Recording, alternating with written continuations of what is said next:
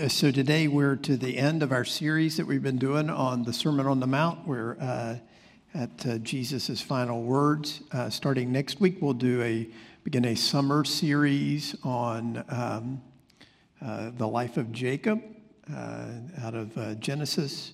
I think it'll be a good series for us because there are plenty of Jacobs among us, and so I think we have a lot, a lot there to learn.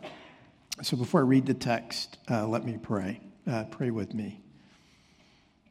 Uh, Father, we come to you um, now hearing these uh, last words that Jesus spoke in the Sermon on the Mount, and uh, we, um, uh, we need to hear these words. We need to believe them, and by your Spirit, by your grace and by your power, uh, we need to do them. And so I pray that you would help us with that today. And Lord, I pray today for those who um, lack assurance of your love, that you would uh, turn them uh, in repentance uh, to see and uh, the cross to know the atoning work that you have done, and that you would give the gift of faith, and that you would be about the business of changing uh, your people more and more into your image. We ask this in the name of the Father, Son, and Holy Spirit. Amen.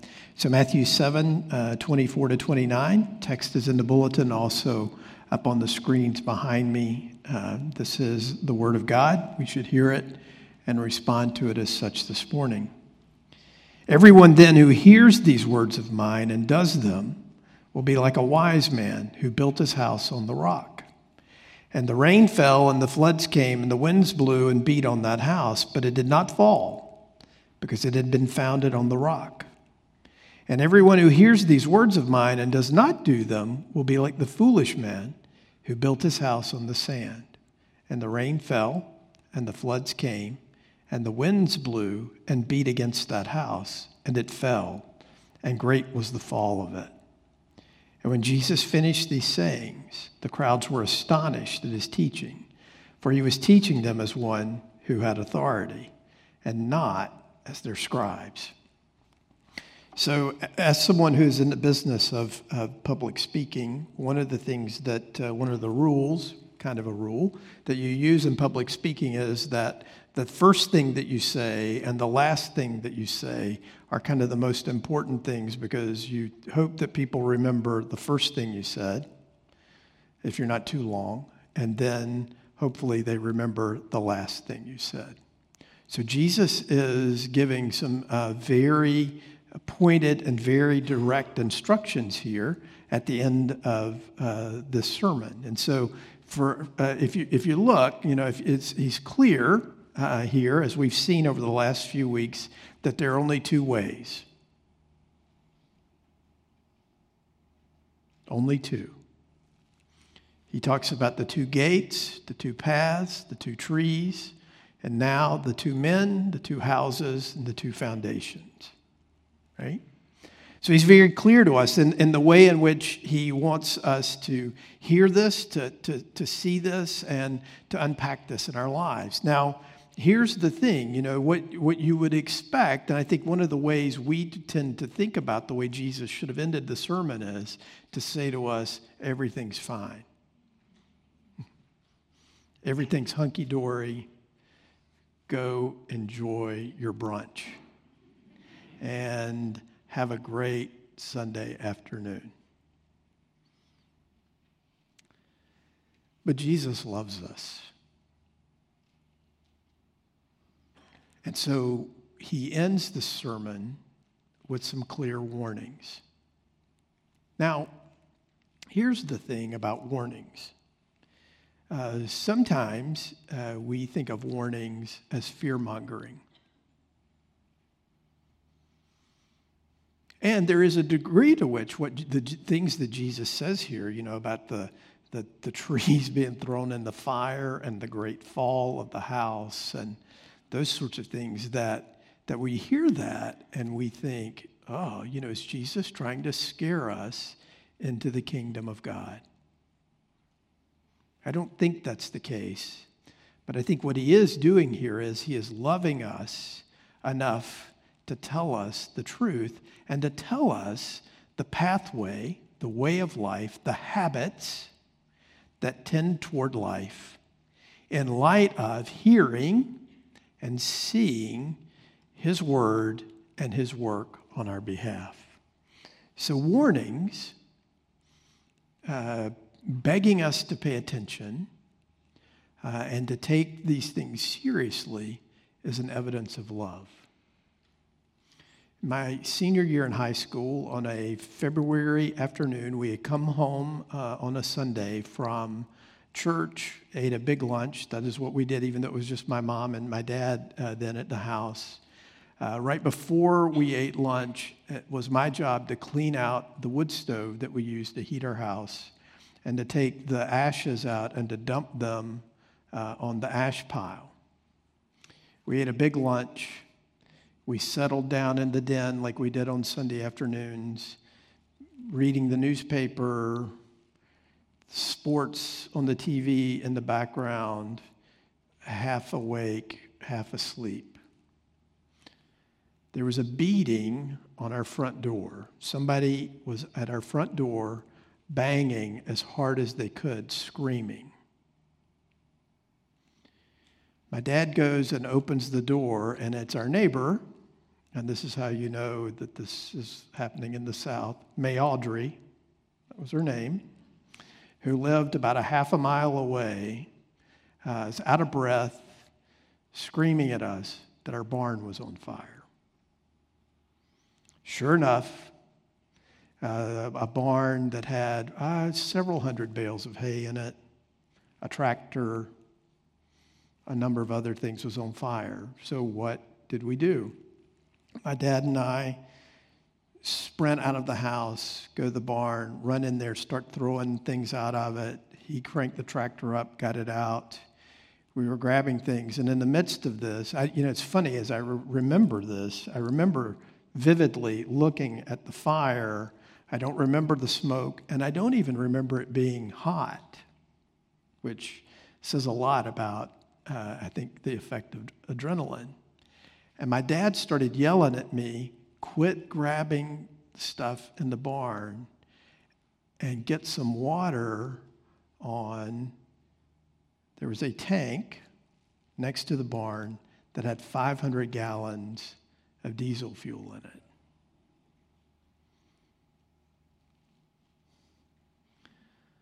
Um, and so, you know, I was scrambling around trying to get some water on it, trying to cool it off. Uh, the last thing I remember, my dad ran into the, the, to get something. He ran into the barn, and he was. This shows how uh, panicked we were. There was an aluminum ladder that he was reaching for in a fire, um, and fortunately, he saw that it was beginning to melt. Uh, and, and so he left it alone.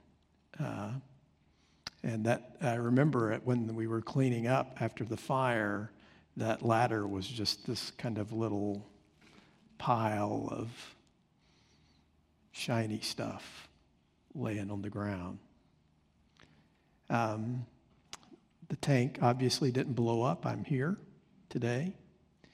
Uh, and uh, that fire started probably because I was careless about uh, putting the uh, ashes where I was supposed to put them.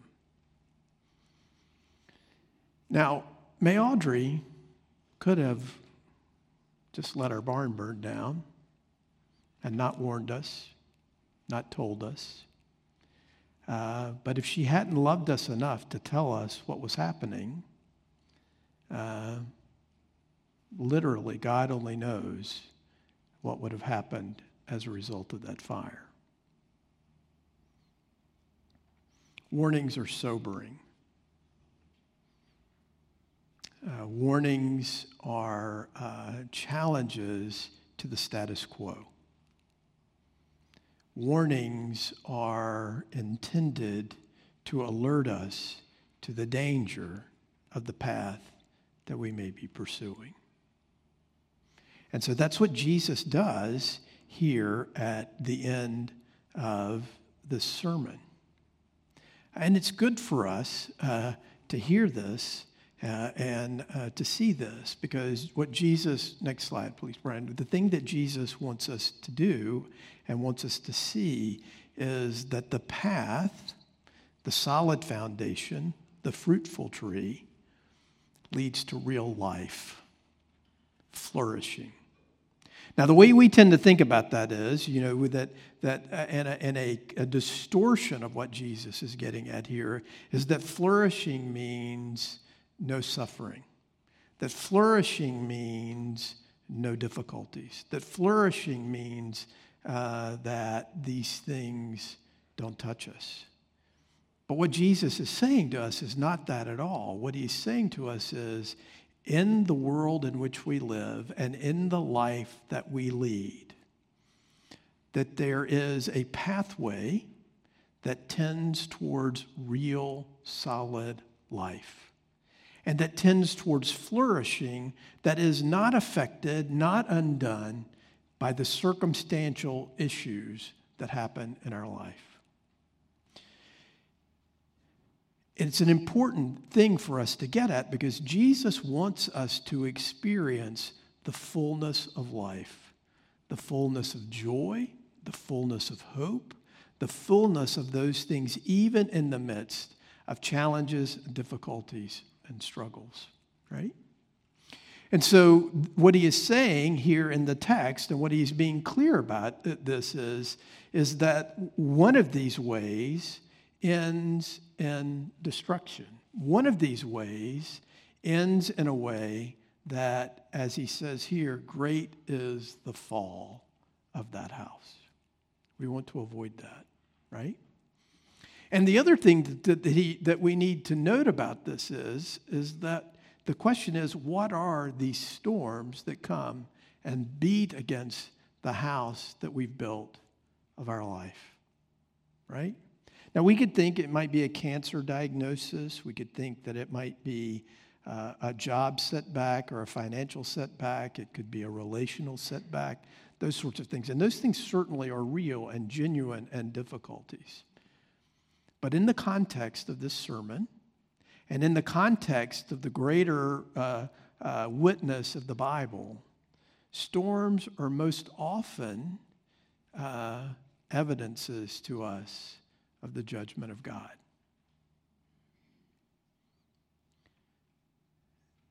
And here's the thing about this these two houses that we're talking about, these two houses that are built, one on the sand and one on the rock, how do you tell the difference? I don't know if you live in a neighborhood where they're still building houses, but I bet some of you go walk, and when you take your walks in the afternoon around your neighborhood, you go and you look at those houses and you judge them, right? Is this house going to increase property value? Is this, is this house going to help our neighborhood? Is that house better than mine? You know? Well, these two houses look terrific, stunning, beautiful granite countertops or better. Um, one of the things I've been coveting lately, and if you have this in your house, I covet it, and I would just go ahead and confess that, is a house that has the, the spigot over the stove. I'm like, that is so cool. Why didn't I do that? I know why I didn't do that. But the, the fact is, I look at that and I think, you know, if I ever build another house, I'm going to do that. That's, that's what I'm going to do. That's so cool. Well, this house has, these two houses look like that. They're beautiful. They are stunning. They make it on the Richmond tour of homes, both of them.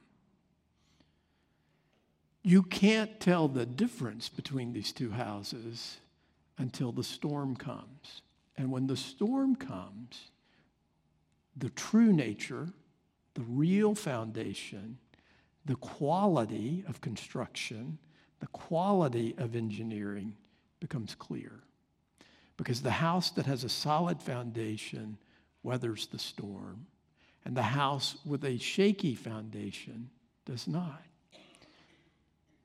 There are many storms that will come your way in life, but the determining storm, the, the storm that reveals ultimately the foundation of your life, is the storm of judgment. The storm of judgment. And so, what Jesus is getting at here is, is that there are two ways to, to go about your life, two ways to go about the way in which we think about ourselves. And much of what he's getting at here, and much of what the sermon has been about, and much of what following after Jesus is, is about the kind of habits, the kind of habitual things that we do with what Jesus says, right? And that's what he is getting at here, right? And so he is using his authority to tell us the truth and to warn us. He is entreating us to listen, to self evaluate, and to turn. Now, the, the, thing, the thing that is, is so challenging and so hard about this is, is that we tend not to take these warnings very seriously. We tend to like to be content, and we tend to like to be uh, kind of set uh, in our ways, or we tend to think, you know, the fact is, I cynically, down deep in my heart of hearts, do not believe that I can change. And even worse than that, we believe that Jesus cannot change us. So, what Jesus is getting at here is what he says is listen, these two ways here are compared in this way. Both men, both builders, hear. Both builders hear the word. And so, what you have to see about this is this warning that Jesus is giving here is not to those out there, it's not to the world, the outsiders.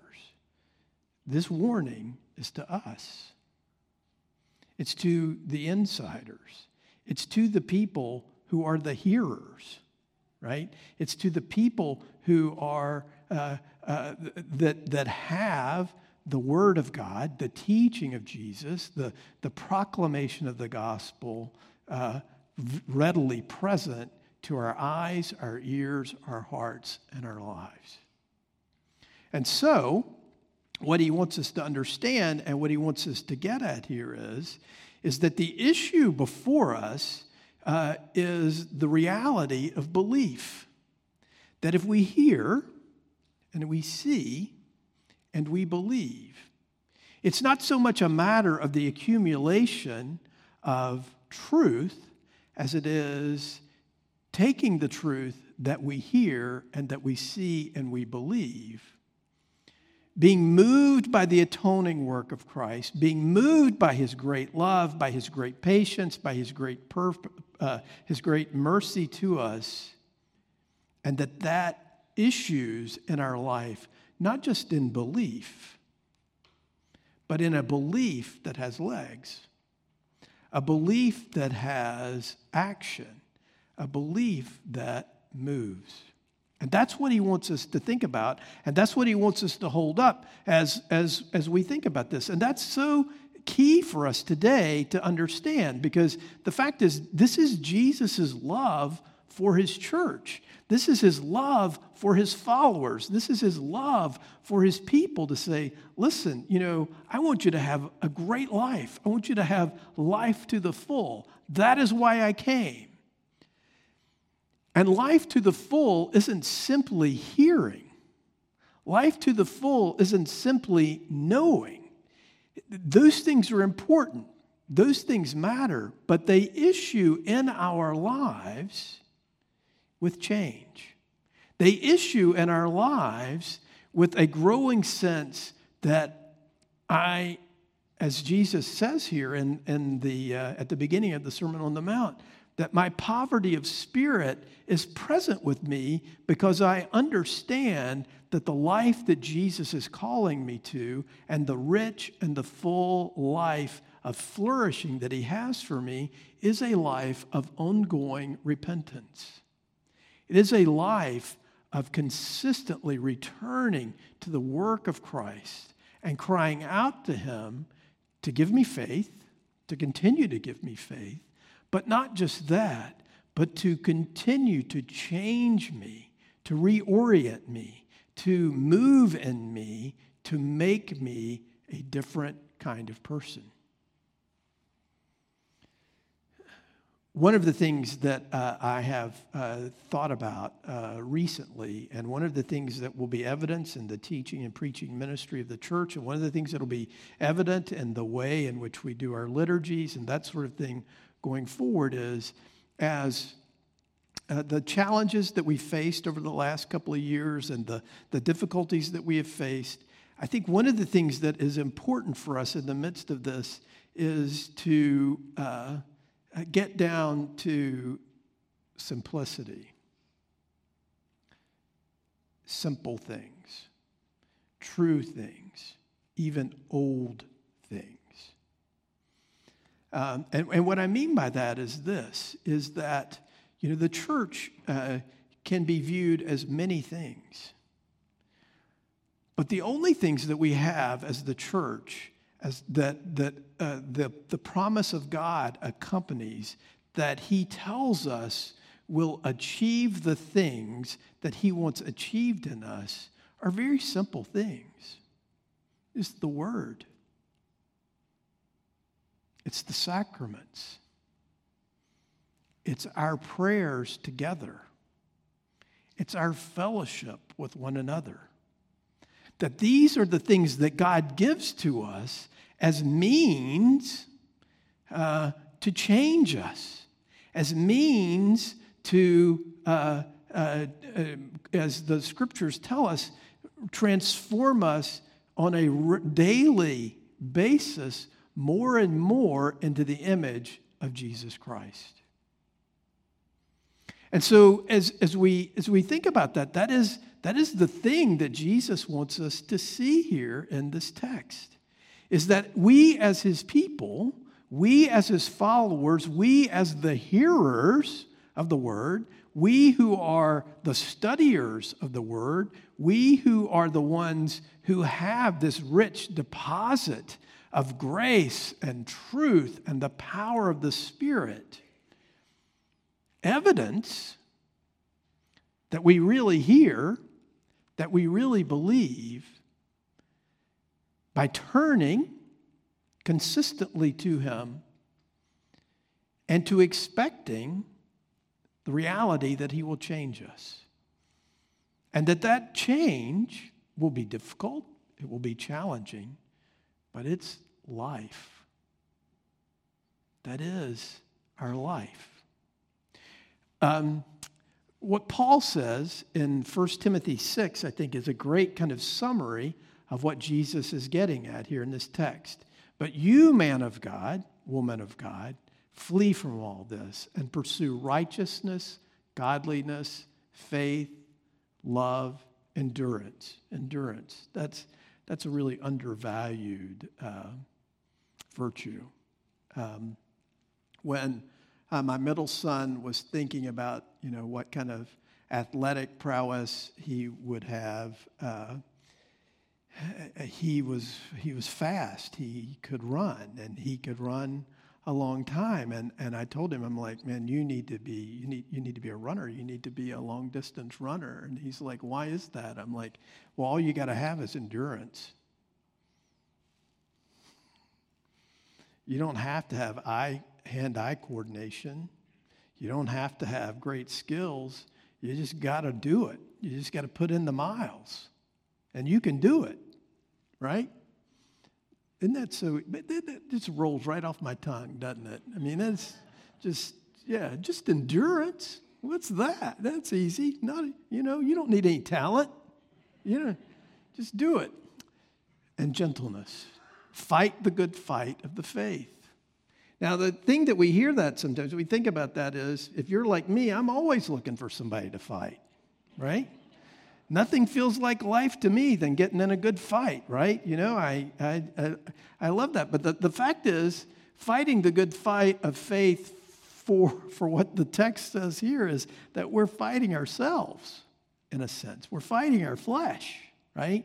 Uh, with the application of the truth of the gospel to give us repentance and, and that it would uh, uh, do its work in us. Take hold of the eternal life to which you were called when you made your good confession in the presence of many witnesses. In the sight of God who gives life to everything. You see the theme of life that's coming out of this? Life to everything, and of, Jesus, of Christ Jesus, who, while testifying before Pontius Pilate, made the good confession I charge you to keep this command without spot or blame until the appearing of our Lord Jesus Christ, which God will bring about in his own time. God, the blessed and only ruler, the King of kings and the Lord of lords, who alone is immortal and who lives in unapproachable light, whom no one uh, uh, can, has seen or can see, to him be honor and might forever. He's going on a tear here, isn't he, right? Forever. Amen. Command those who are rich in this present world not to be arrogant, nor to put their hope in wealth, which is so uncertain, but to put their hope in God, who richly provides us with everything for our enjoyment. Command them to do good, to be rich in good deeds, to be generous and willing to share. In this way, they will lay up treasure for themselves as a firm foundation for the coming age. And here's the kicker so that they may take hold of the life that is truly life. So that they may take hold of the life that is truly life. And so when Jesus says these words to us, he's loving us. He's patiently, mercifully, kindly, graciously, gently saying, Listen, the path that I want you on is not the path of, of uh, ease or the path of, of, of kind of some sort of just contentment with the way things are. It is a path of struggle, but it is the path of struggle that is our life. That the life of Christ in us, true flourishing, true joy, true hope, true patience, these things happen to us when we come to grips with the fact and we pray along with the Apostle Paul. You know, when we see the fact that we are struggling, we see our gaps, we are confronted with our failures, and we cry out, Oh, wretched man that I am, who will deliver me from this body of death? Thanks be to God that I have the Lord Jesus Christ who is at work in me changing me, moving me, uh, convicting me, uh, turning me more and more away from myself to Him to embrace the reality of what Christ has done for me. And that gives evidence then to the way my life is changing and the way, the way my life is being reoriented. And I want to be clear about something about this now. You know, one of the ways, one of the things that we get so wrong in the church is that we think this work that God is doing in us, this work of changing us, of reorienting us, is, is for us so that we'll live a better life. But the better life, the life that is truly life, is a life not about us. Right? And so that this change that he is making in us is for the glory of God, but it's also for others. That that is what he is doing. That is the pathway uh, to real to real life. So the question is, and that Jesus is challenging us with here is, have you encountered him? Have you seen his death for you? Have you seen the fact that he has atoned for your shortcomings, your failures, and your sins, even the ones that you're doing right now?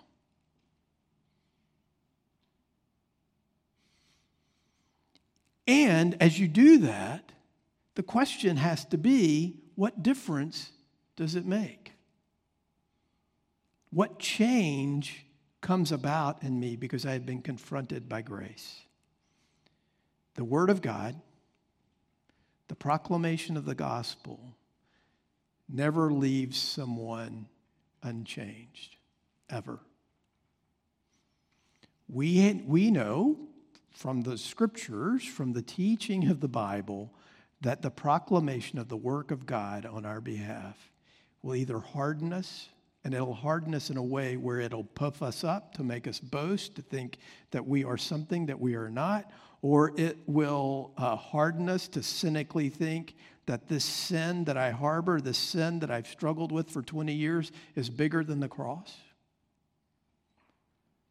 Or it will soften us and move us in repentance and move us to see this reality uh, uh, about what, what's happening in our lives, to lay hold even more to the work of Christ, and that He would do the work of change in us. The church is about the business of change. The Holy Spirit is about the work of change. The, the gospel is about the work of change. What greater change can there be from dead to life, right? I think this is, I think this is a good, good thing for us today to, to kind of to, to lay hold of these things and to think about these things, not to rob you of the assurance of God's grace to you, and not to rob you of the assurance of His mercy, of His kindness, of His gentleness, of His claim on your life.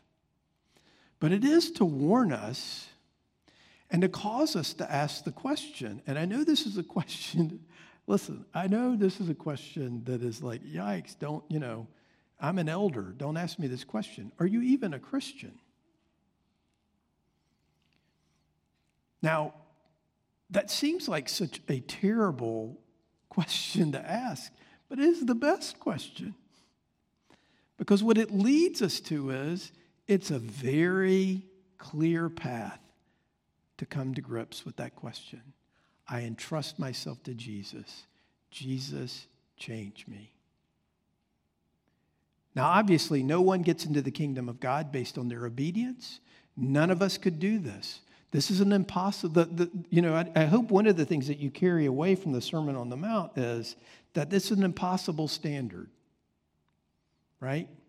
If, if, if, if you don't have a sacrifice on your behalf, if you don't have someone atone for you, don't kid yourself. You are not loving your enemies. You are not praying for and blessing your persecutors. You and I are not quick to forgive, right? But Jesus does that work for us. And because he does that work for us, it reorients us, it changes us, it moves us, right? Not perfectly. Until the day you die, there will be sin clinging to your life, but it does move us.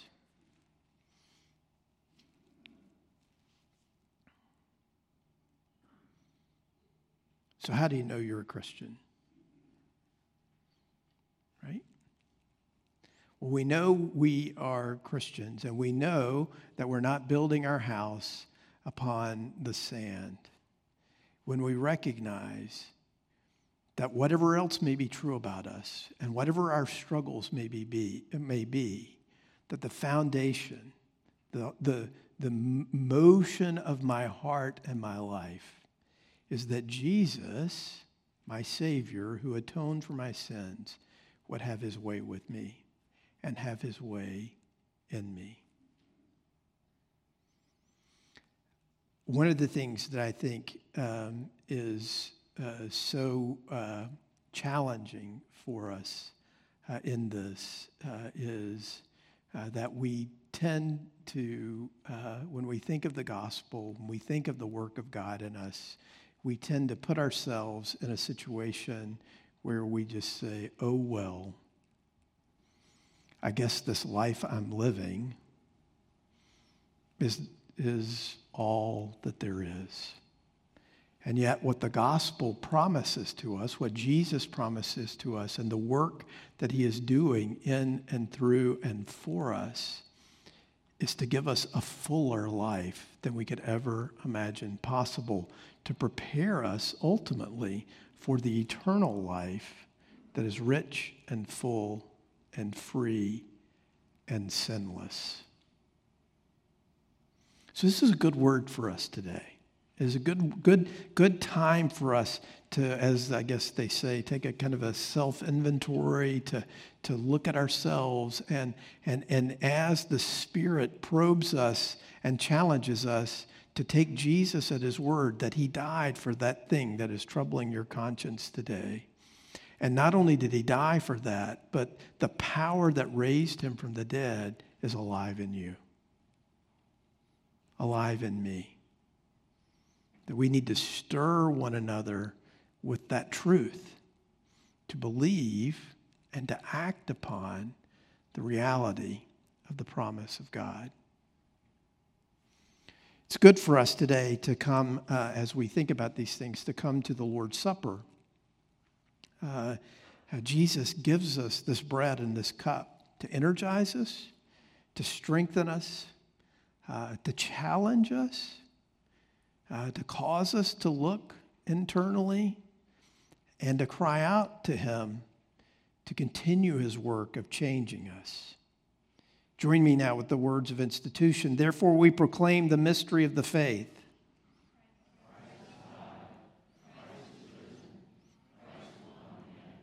Christ, our Passover, is sacrificed for us.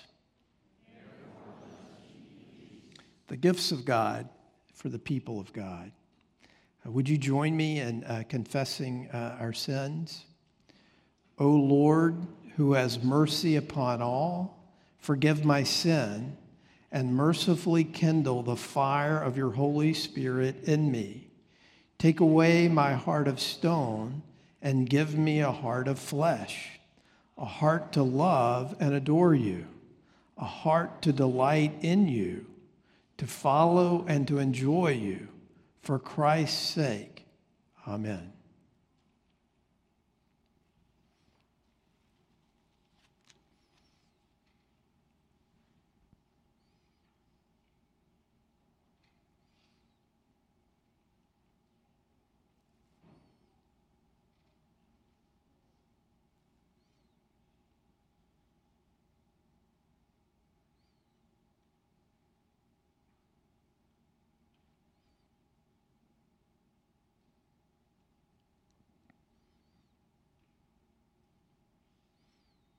Brothers and sisters, hear these words of encouragement.